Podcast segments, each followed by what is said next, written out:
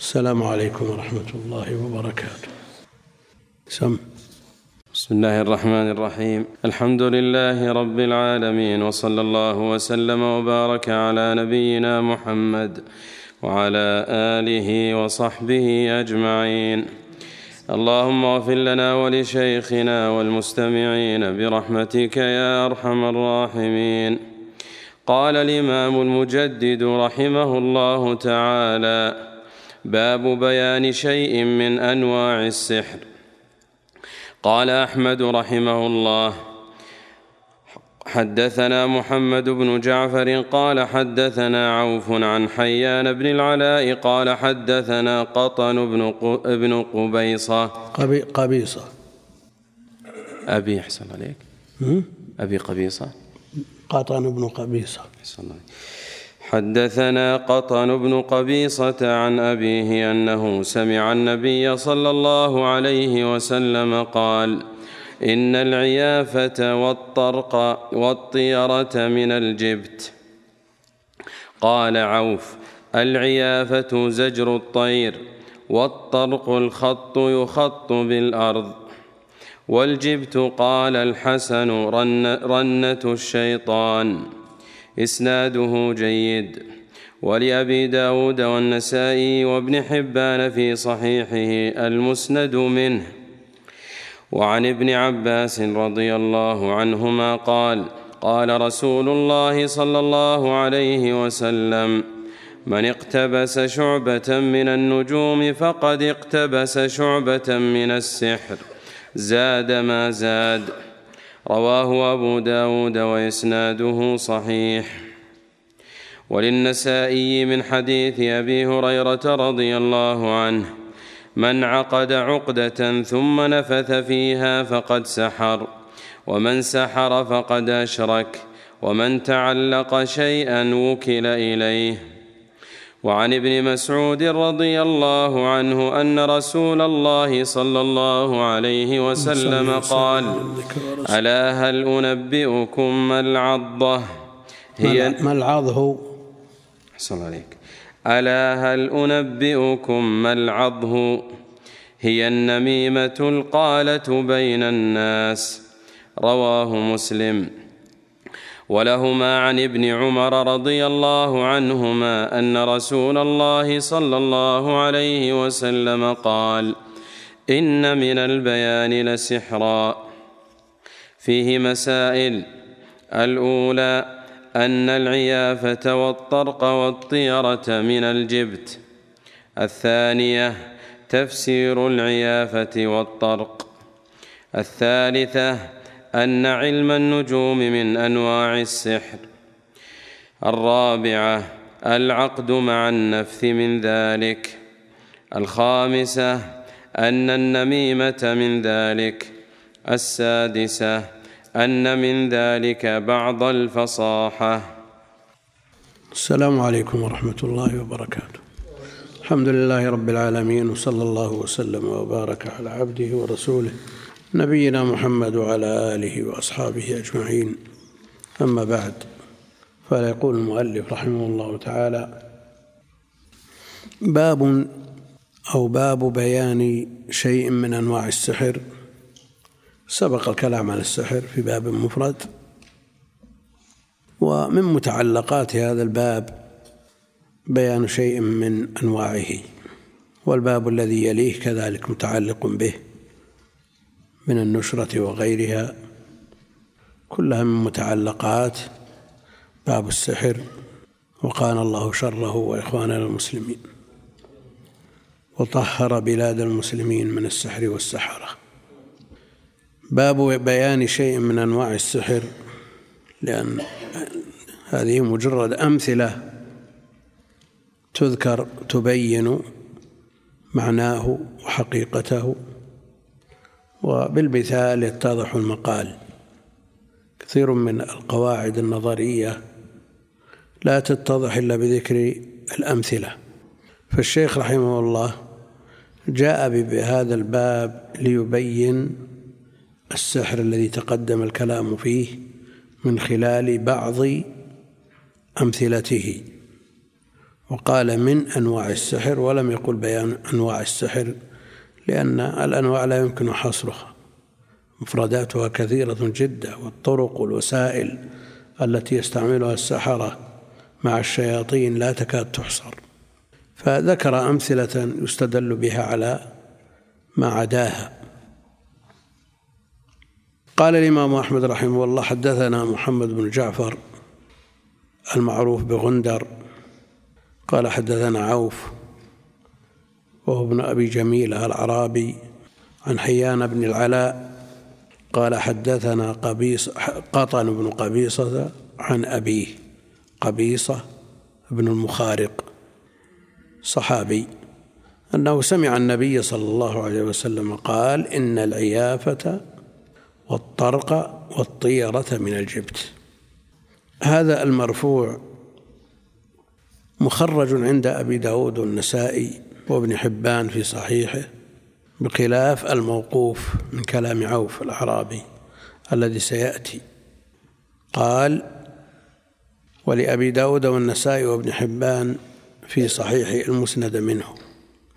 والشيخ رحمه الله جود إسناد الخبر بكامله بما فيه قال عوف العيافة زجر الطير والطرق الخط يخط بالأرض والجبت؟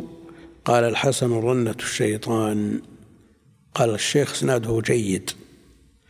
إذا قال العلماء جيد فهو في مرتبة فوق الحسن. وإن كان يقصر عن الصحيح قليلا عندهم. وقال الحافظ بن حجر إذا قال العلماء جيد فهو بمعنى صحيح.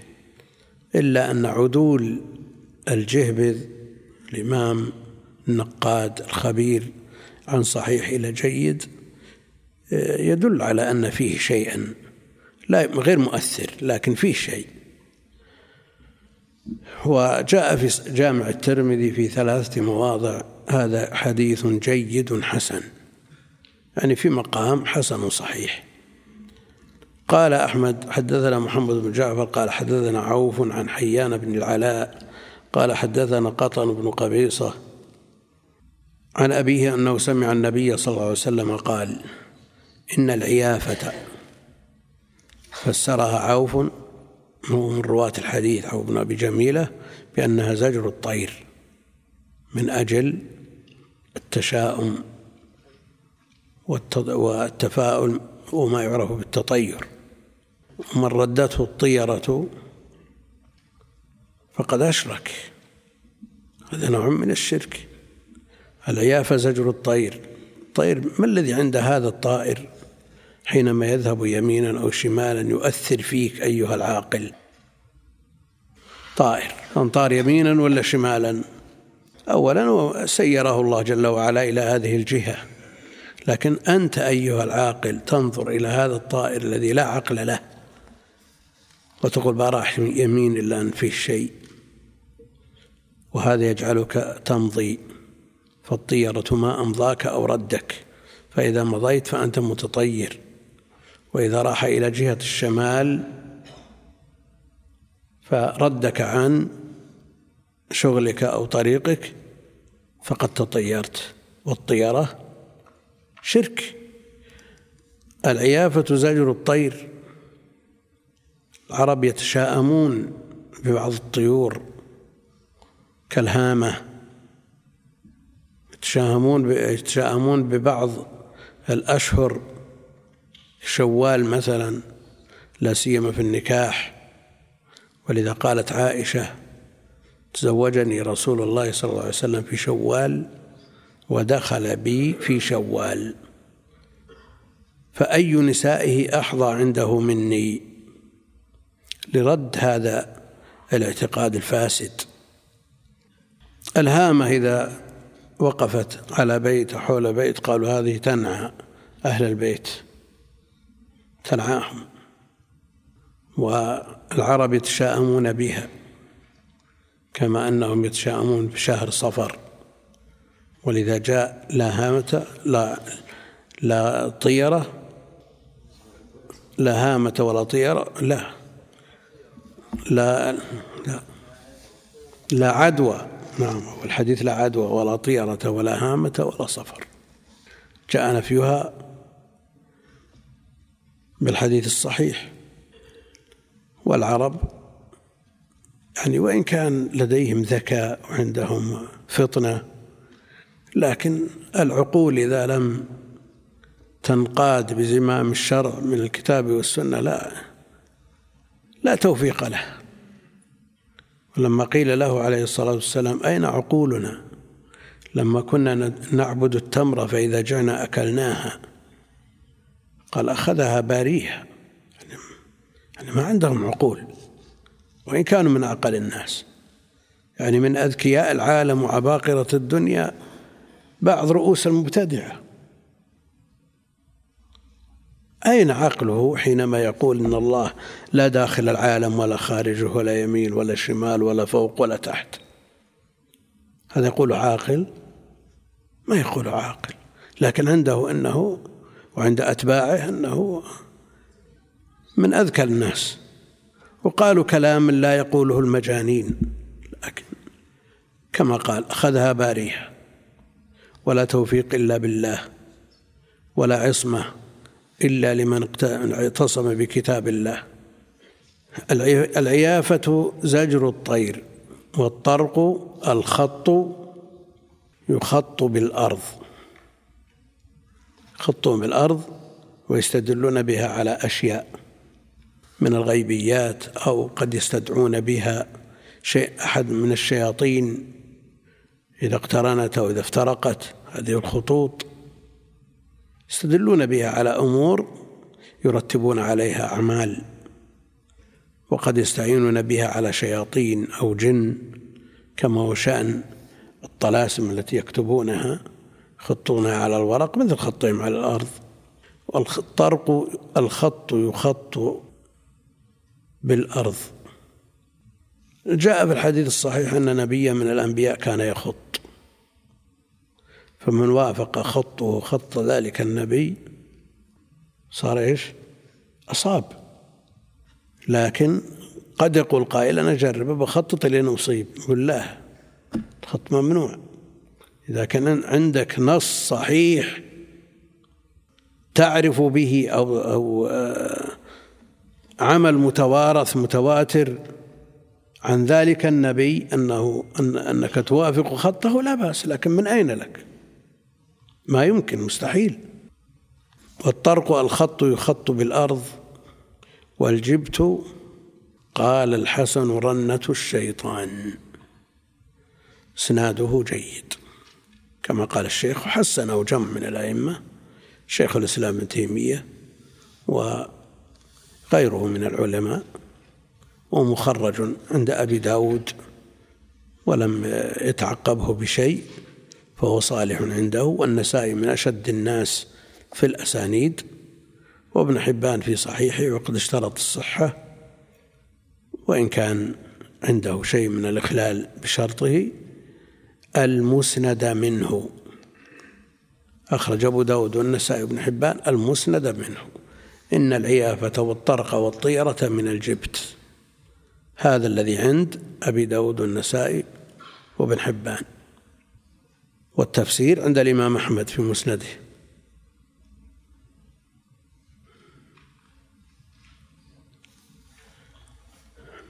المسند إيش معناه؟ ها؟ هنا هنا أريد هنا. المسند المرفوع أو ما قد وصل. وهو هنا المرفوع. فمثل هذا يعني المرفوع منه عند أبي داود والنسائي بن حبان بخلاف الموقوف. وفي هذا يقابل الموقوف والمقطوع. المسند منه وقد يطلق ويراد به المتصل أو ما قد وصل. وفي هذا وفي هذا الإطلاق يقابل المرسل. أسنده فلان وأرسله فلان. والجبت قال الحسن رنة الشيطان. اسناده جيد. يعني جاء تفسير الجبت فيما تقدم عن عمر وغيره أنه السحر. أنه السحر. وهنا قال رنة الشيطان. رنة الشيطان. وفي بعض المصادر الأصلية في بعض نسخ الإمام أحمد والبيهقي إنه الشيطان.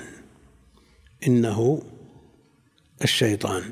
وهنا قال رنة الشيطان والخلاف قديم في اللفظة بين الرواة. ليس بحادث ولا طارئ ولا من اختلاف النسخ. وإنما جاء بعض الإخوان بهذه الكتابة يقول جاء في باب بيان شيء من أنواع السحر والجبت. قال الحسن رنة الشيطان هكذا وقع في كتاب التوحيد وشروحه المتقدمة. لكن الذي في مسند أحمد السنن الكبرى للبيهقي والآداب له قال الحسن إنه الشيطان. قال إلا أن طبعة المكنز للمسند أشارت في الحاشية إلى وقوع لفظ رن لفظ رنة الشيطان في نسختين خطيتين إحداهما من القرن السادس وكذلك في جامع المسانيد بألخص الأسانيد لابن الجوزي وجامع المسانيد والتفسير كليهما لابن كثير. قالوا وفي سائر النسخ إنه الشيطان. لكن المطبوع في جامع المسانيد لابن الجوزي وجامع المسانيد لابن كثير إنه الشيطان. أما طبعة الرسالة للمسند فلم تشر إلى اختلاف النسخ في هذه اللفظة. وأما تفسير ابن كثير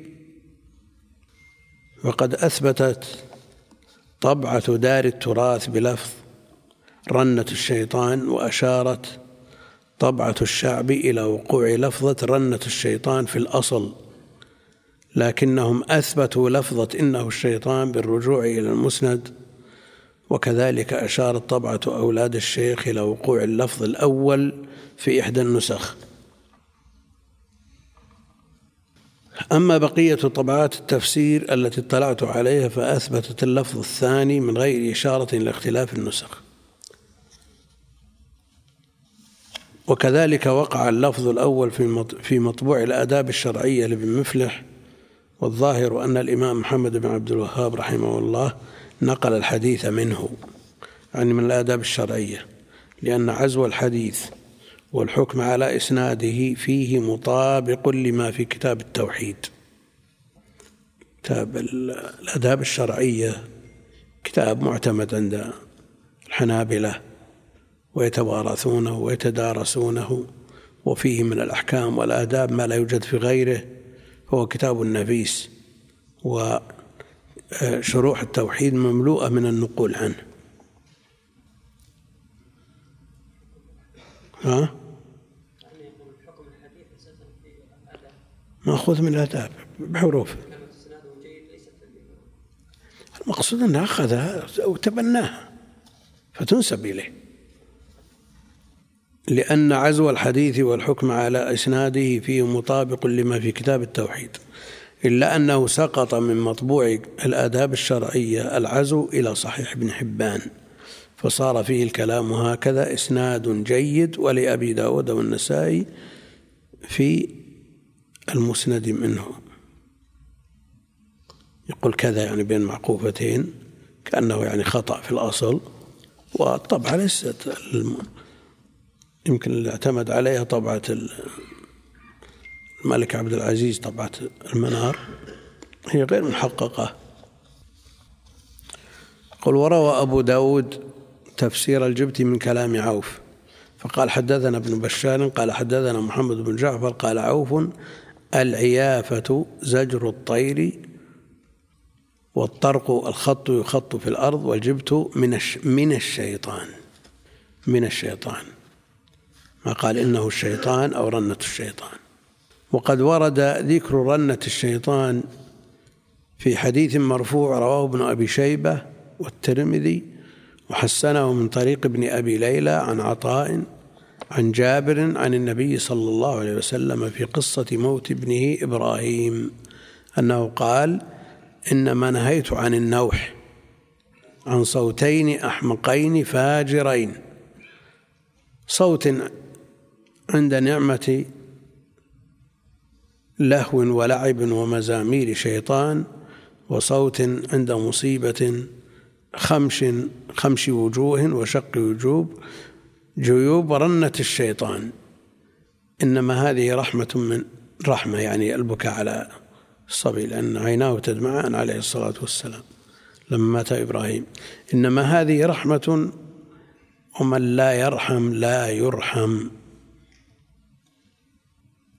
هذا لفظ ابن أبي شيبة وقد اختصره الترمذي ووردت فيها آثار ذكرها الشيخ عبد الرحمن بن حسن في فتح المجيد. معكم فتح المجيد؟ فتح المجيد موجود؟ ها؟ معك؟ نشوف الأخبار اللي اللي فيها أن الشيطان رن أربع رنات. أعطى الشيخ إبراهيم عشان مكبر. قوله قال الحسن رنة الشيطان. قلت ذكر إبراهيم بن محمد بن مفلح أن في تفسير بقي بن مخلد أن إبليس رن أربع رنات رنة حين لعن ورنة حين أهبط ورنة حين ولد رسول الله صلى الله عليه وسلم اللهم صل وسلم. ورنة حين نزلت فاتحة الكتاب. قال سعيد بن جبير لما لعن الله تعالى إبليس تغيرت صورته عن صورة الملائكة. ورن رنة فكل رنة منها في الدنيا إلى يوم القيامة. رواه ابن أبي حاتم. وعن سعيد بن جبير عن ابن عباس قال لما فتح رسول الله صلى الله عليه وسلم مكة رن إبليس رنة اجتمعت إليه جنوده. رواه الحافظ الضياء في المختارة. الرنين الصوت. وقد رن يرن رنينا وبهذا يظهر معنى قول الحسن رحمه الله تعالى. انتهى. المقصود أن اللفظ له أصل. ما يقال أنه مصحف من إنه كما قالوا في الحديث الصحيح في البخاري وغيره آية الإيمان حب الأنصار. في بعض النسخ إنه الإيمان حب الأنصار. في بعض الروايات من روايات الصحيح إنه الإيمان حب الأنصار. والحديث الصحيح أصله آية الإيمان حب الأنصار يعني علامة الإيمان حب الأنصار. فلتقارب اللفظين في الصورة يحصل الوهم ويكون قديما أحيانا مثل ما عندنا ومثل ما في حديث البخاري.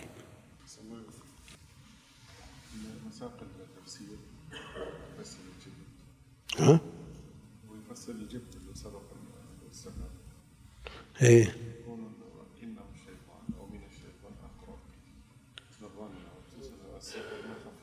والشيطان ما يرن. خلاص. يسحر يرن بسحر وش وش المانع؟ ها؟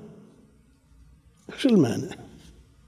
كل ما من الشيطان شر كل ما منه شر اللهم إلا ما كان في حديث أبي هريرة صدقك وهو كذوب لما علمه أن يقرأ آية الكرسي ليحفظ بها قال رحمه الله عن ابن عباس رضي الله عنهما قال قال رسول الله صلى الله عليه وسلم من اقتبس شعبة من النجوم فقد اقتبس شعبة من السحر زاد ما, ما زاد رواه أبو داود وإسناده صحيح.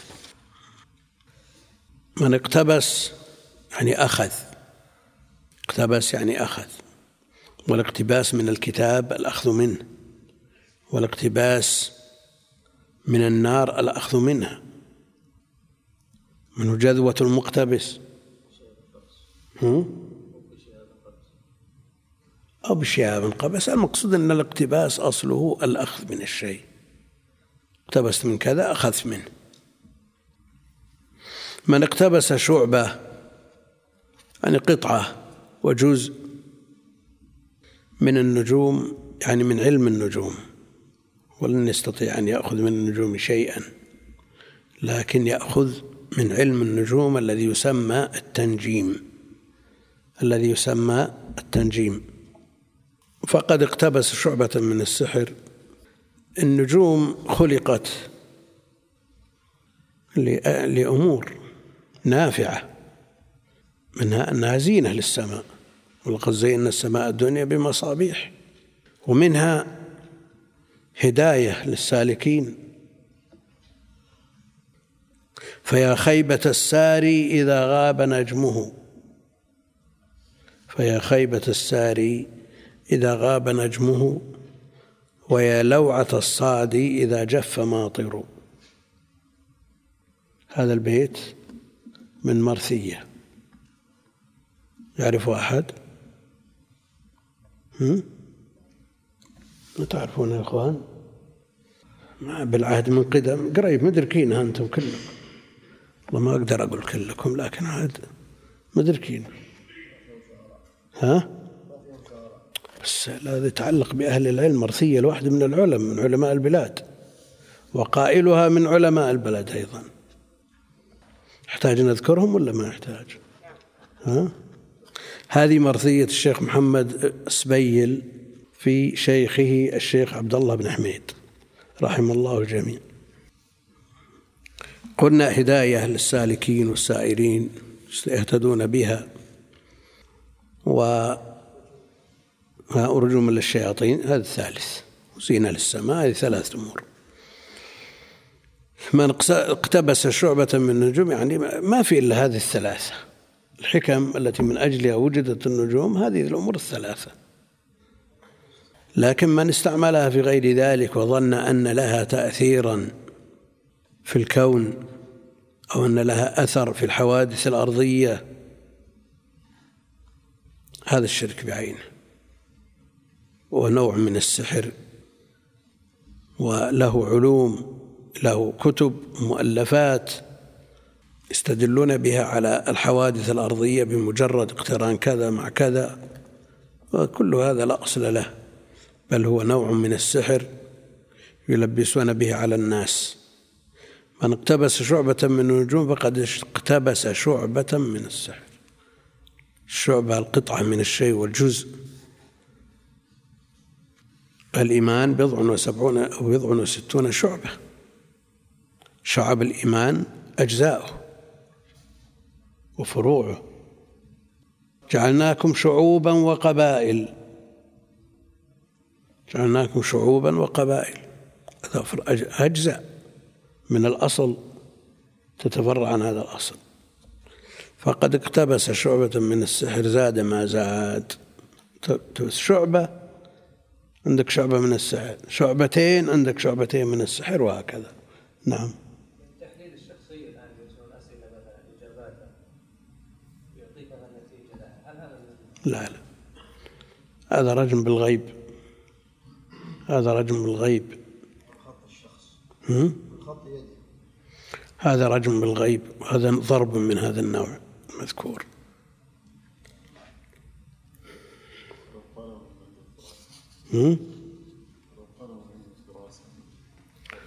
الفراسة توجد لكن ما هي بكثير ما هي بكثيرة في الناس نادرة.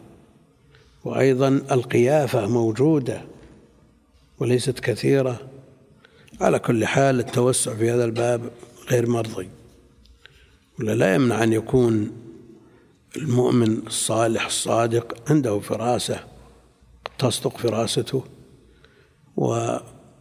والقافة اللي ينظرون الآثار يعني عملهم قريب من من اللي ما يفهم قريب من الكهانة. بعض من يزاول العلاج مع مع المران والخبرة يتبين له ما لا يتبين لغيره لكن هذا شيء وذاك شيء.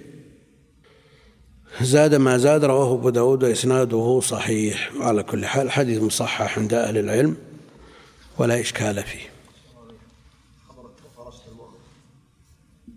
اتقوا فراسة المؤمن. معروف هذا. بعضهم يحسنه والأصل أنه ضعيف.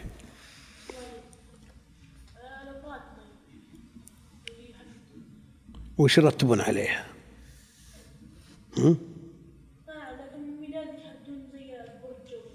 وش يترتب عليه؟ لأن من ميلادك بالهجري يطلعون الأبراج مثل الأبراج اللي تصرف فيها الرواتب الآن. تعرف متى بيتصرف الراتب والبرج كذا. إذا كان إلى هذا الحد ما في إشكال. لكن إذا كنت مولود في برج كذا فأنت تصيبك كذا أو تبي تكون كذا هذا السحر وهذه الكهانة. وأظن هذا اللي يفعل بالقنوات. صلى الله العافية ها؟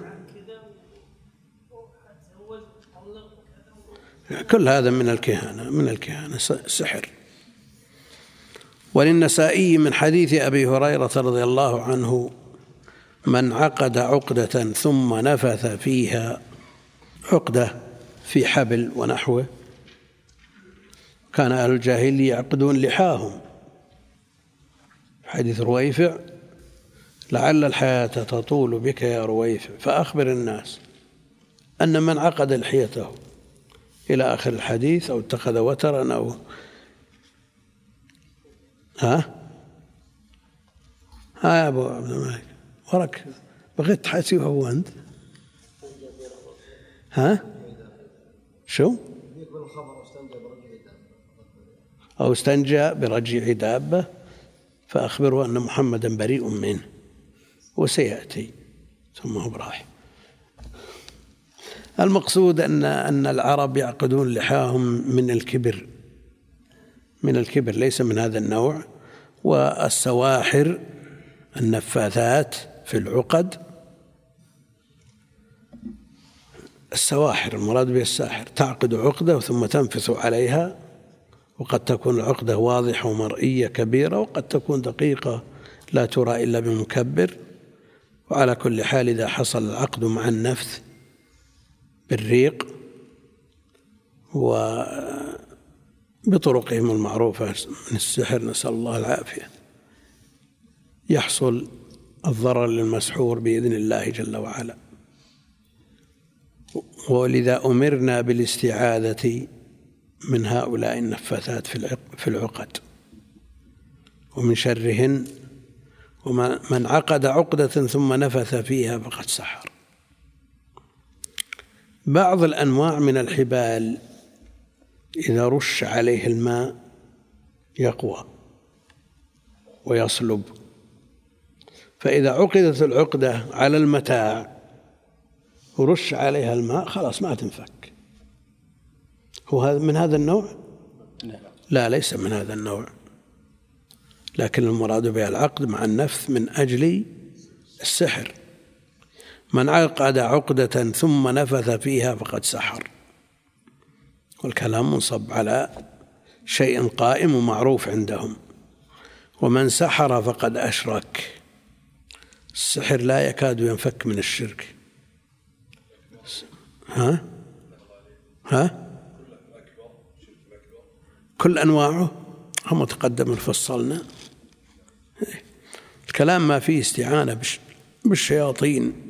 طلب المدد والعون منهم وإضرار الناس بواسطتهم هذا كله شرك, شرك أكبر. وأما ما كان من أدوية وما أدوية وأخلاط وما أشبه ذلك وحصل في شيء من التمويه قد لا يصل إلى الأكبر لكنه خطر عظيم من عظائم الأمور وداخل في السبع الموبقات. ومن سحر فقد أشرك. من سحر فقد أشرك. ومن تعلق شيئا وكل إليه. ومن تعلق شيئا وكل إليه. سواء كان التعلق جليل وجسيم أو في شيء يسير. وفي حديثنا بالأمس أن كون الإنسان يتعلق بهذه الماديات ويركن إليها لا شك أنه يحصل له توكيل عليها أنه يوكل إليها. والحساسية الزائدة التي أشرنا إليها بالأمس توجد من هذا النوع. واقع الناس اليوم من أصيب بأدنى شيء لو جرح المستشفى المستشفى. هات الطبيب روح للطبيب. طيب. طبيب لن يحصل لك في كل وقت ولو حصل. الشفاء بيد الله جل وعلا. هناك أمور يمشي تمشي من دون المستشفيات والأطباء. هناك أدوية وعلاجات جاء ذكرها في الأحاديث الصحيحة ونحن في غفلة عنها. لكن الناس تعلقوا بمجرد ما يبكي الطفل بك مرة واحدة تشتغل الأم على الأب. يلا شغل. صحيح هذا الحاصل والله. وأزعج الناس في أواخر الليل وفي أثنائه وهو في عمله يتصل عليه تعالى الولد على خطر. وين خطر؟ والله أنا أخوان هذا الحاصل يعني صار في الناس ضعف وجزع وهلع لأدنى سبب كله من أجل أنهم تعلقوا بالمخلوق.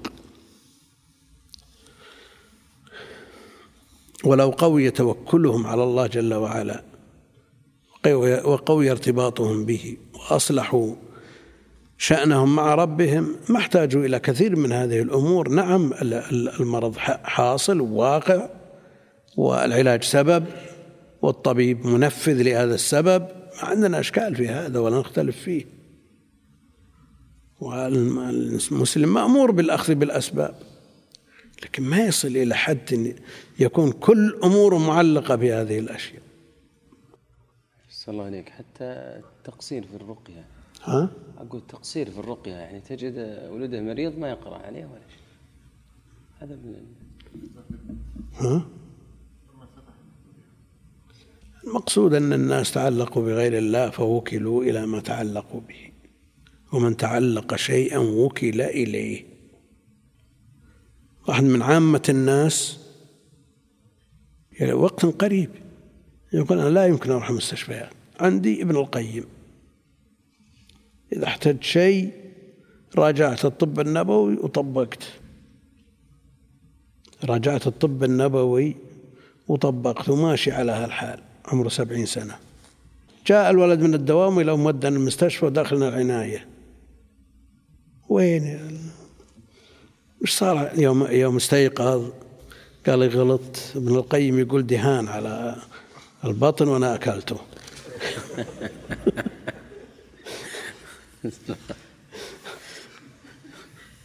شو تقول أبو عبد الرحمن؟ يصلح الدهان يوكل؟ هو ترى طبيب هل تشوفون ذا؟ طبيب شعبي ترى ما ها؟ شو؟ كان عسل ما يخالف. تاكل ولا تذنب ما في إشكال ولا زيت. ما هو مشكل. لكن هناك أمور ما تصلح أبد. ها؟ إيه لا في في تلك الحالة ما يصلح. وعن ابن مسعود رضي الله عنه أن رسول الله صلى الله عليه وسلم قال ألا أنبئكم ما العظه العظ مثل القطع. والوعد ما العظ هذه زنة وفعل. والأصل في العظ المصدر. فاعل الله فيه يشتغل. ها؟ فاعل قياس المصدر المعدى. من ذي ثلاثة كرد رد. فعل. بلو واحد يستجيب الأخوان. شجعونا. لا لا لا العربية لا غنى لطالب العلم عنها أبدا. واللي يقول إني بطلب العلم بدون عربية هذا يضحك على نفسه. ها؟ ضرب. إيه؟ ضرب يضرب ضربا.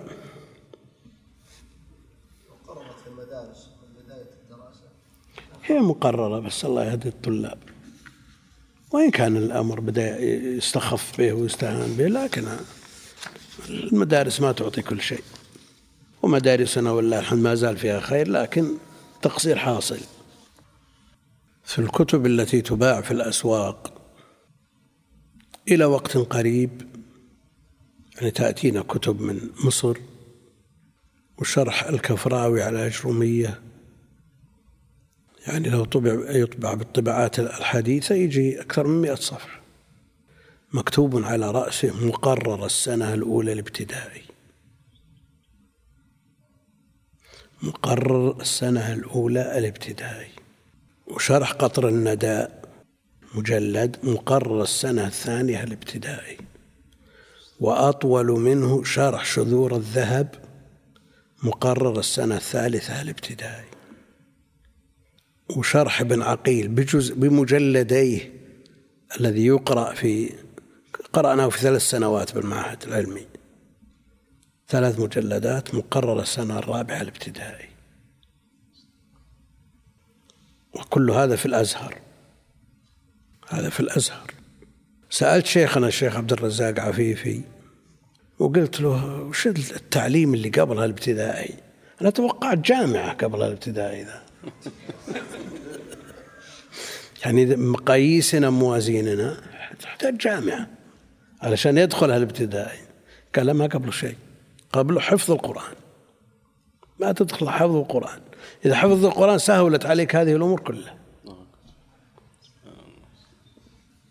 شوف شرح المفصل لابن يعيش عشرة أجزاء. الصفحة مثل الصك والحرف صغير. ولا فيها فواصل ولا شيء أبد. عشرة أجزاء. يقول في القسم العالي من الأزهر. القسم العالي عندنا يدرسون مذكرات على قدر الكف. وعسى الطلاب يفهمون عساهم يصبرون. ولا لو صبروا وحاول الفهم فهموا. قرأت مقدمة للشيخ محمود شاكر سنة ألف وثلاثمائة وسبع وأربعين. كم عمره ذاك الوقت؟ اللي ما مات إلا من سنين قريبة. طلع لنا ولادته ووفاته محمود محمود محمود محمد شاكر. هذه المقدمة كتبها بطلب من الشيخ محي الدين عبد الحميد مقدمة لشرح الأشموني الذي حققه الشيخ محمد. والله إني في شك من أساتذة العربية أنهم يفهمونه يفهمون كل ما فيها. مقدمة متينة متينة كأنها كتبت بخط سيبويه 27 كم عمره؟ 20 سنة. 20 سنة نعم. ها؟ 20 سنة عمره. يمكن واهم يمكن بعد ذلك يمكن 53 54 ما يصير. 20 سنة ولا ولا استبعد أنا ولا استغرب. الجيل السابق متميز ها؟ هو صعب. لا عجيب عجيب. تلك المقدمة من أغرب ما قرأت ومن أصعب ما قرأت. محي الدين عبد الحميد أظن أكبر منه. ويطلب منه مقدمة دليل على أنه متقدم في العلم والفهم. رحم الله الجميع. كيف لو رأوا جيلنا اللي قلت آه، والحال إن عرف لفظا فأعتقد تنكيره معنى كوحدك اجتهد وكتبنا لا إله إلا الله وحده. قلت لطالب من الطلاب في الفصول المتأخرة من كلية أصول الدين قلت أعرب وحده. قلت أكيد بيقول حافظ أن البيت بيت ابن مالك بيقول حال. حال وإن كان معرفة يؤول بنكرة يعني منفردا. ها؟ قال الواو عاطف حرف عاطف.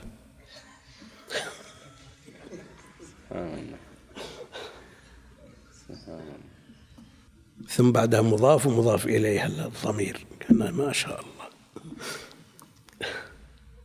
لا يا الأخوان ترى علم العربية من أهم المهمات لفهم الكتاب والسنة. من أهم المهمات لفهم الكتاب والسنة ومن شروط المفسر. لا يجوز لأحد يفسر القرآن ولا يعرف العربية.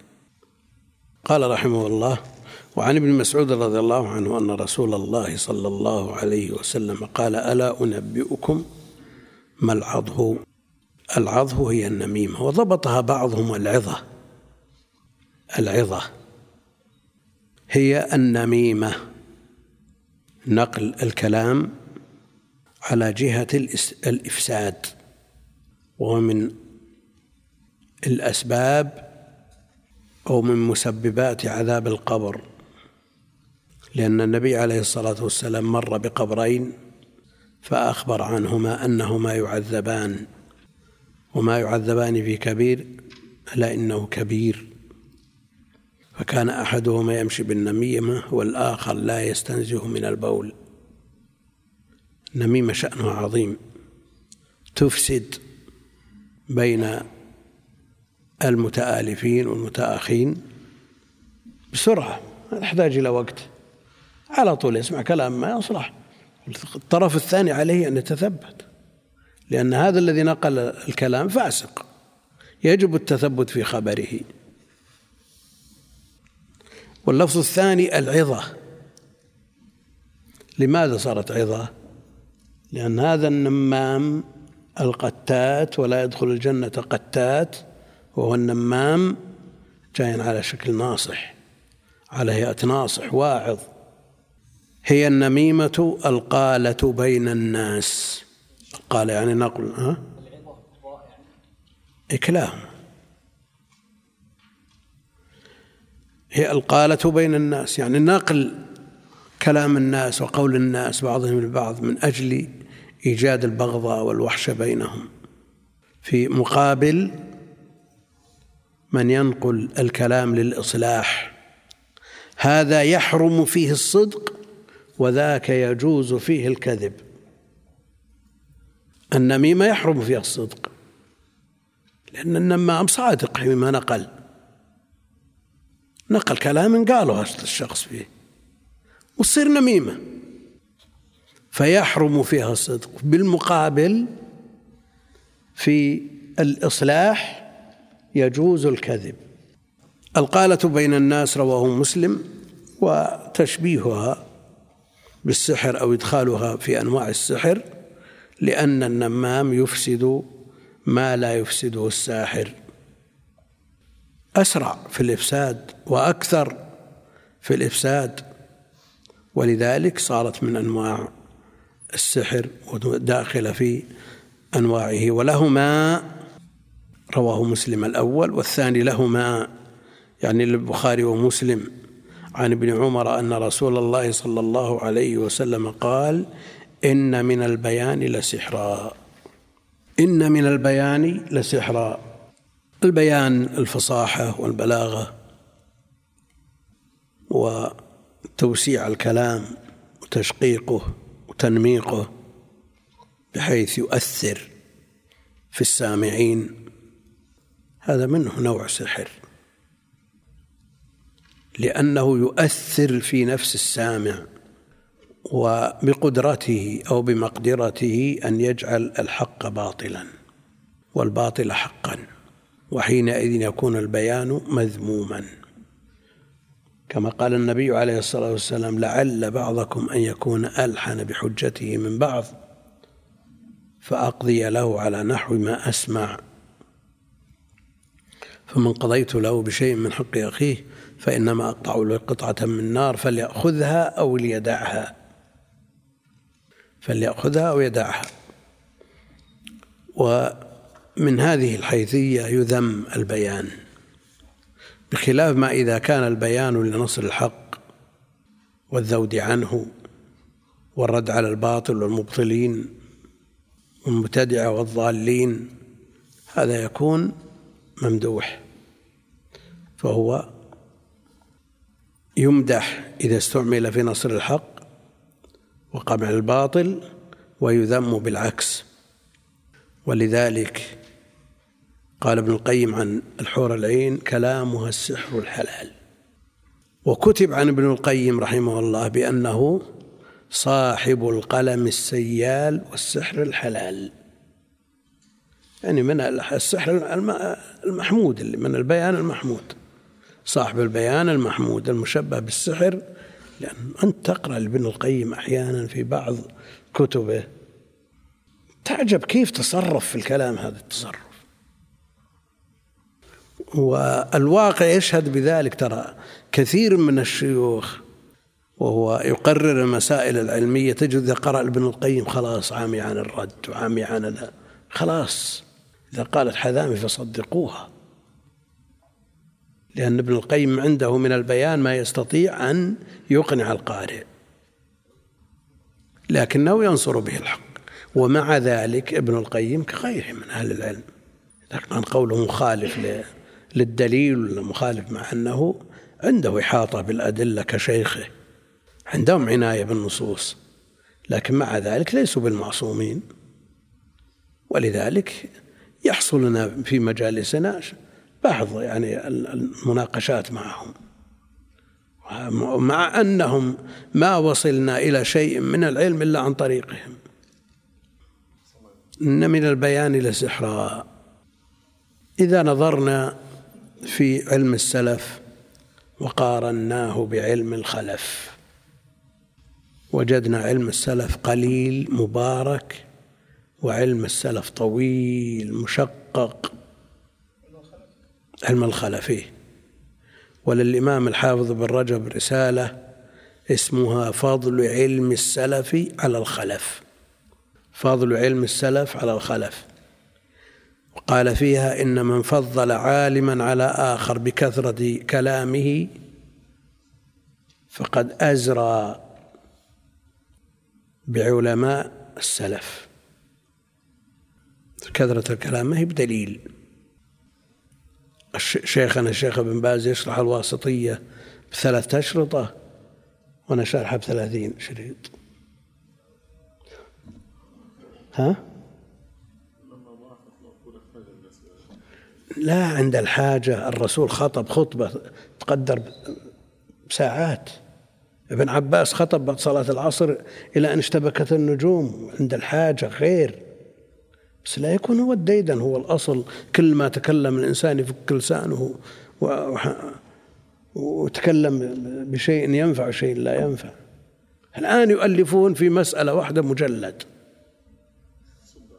ها؟ هذا لا شك أنه من بيقرأ مجلدات في مسائل عديدة أو في مسائل يسيرة. على كل حال من كانت نيته طيبة وبنى علمه على الكتاب والسنة يبشر بالخير إن شاء الله.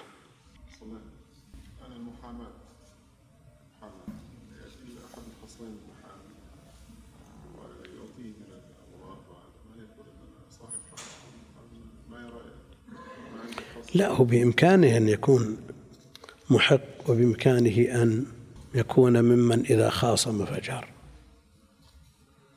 يكون بإمكانه يكون منها ليأخذ الأوراق ويدرسها وإذا جلس أمام القاضي سمع كلام المدعي وفهمه وأنصفه وأدلى بما عنده. الإشكال. يصير بالمكان الأول. لكن إما أن ينتصر لصاحبه بأي وسيلة بحق أو باطل من من من أجل أن يأخذ ما رصد له من أجر هذا هذا إذا خاصم فجر.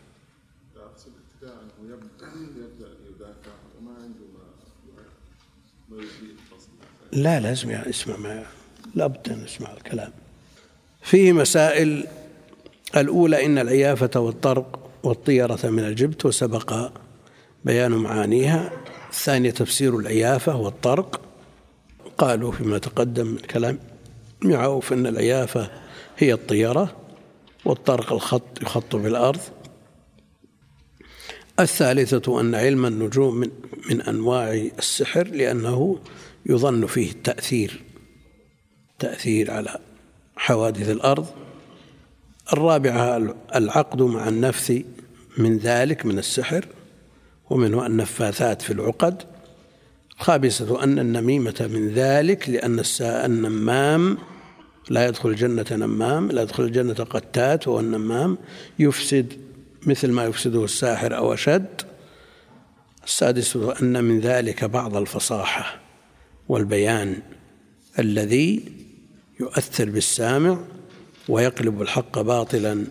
والله أعلم. وصلى الله وسلم على نبينا محمد وعلى آله وصحبه أجمعين.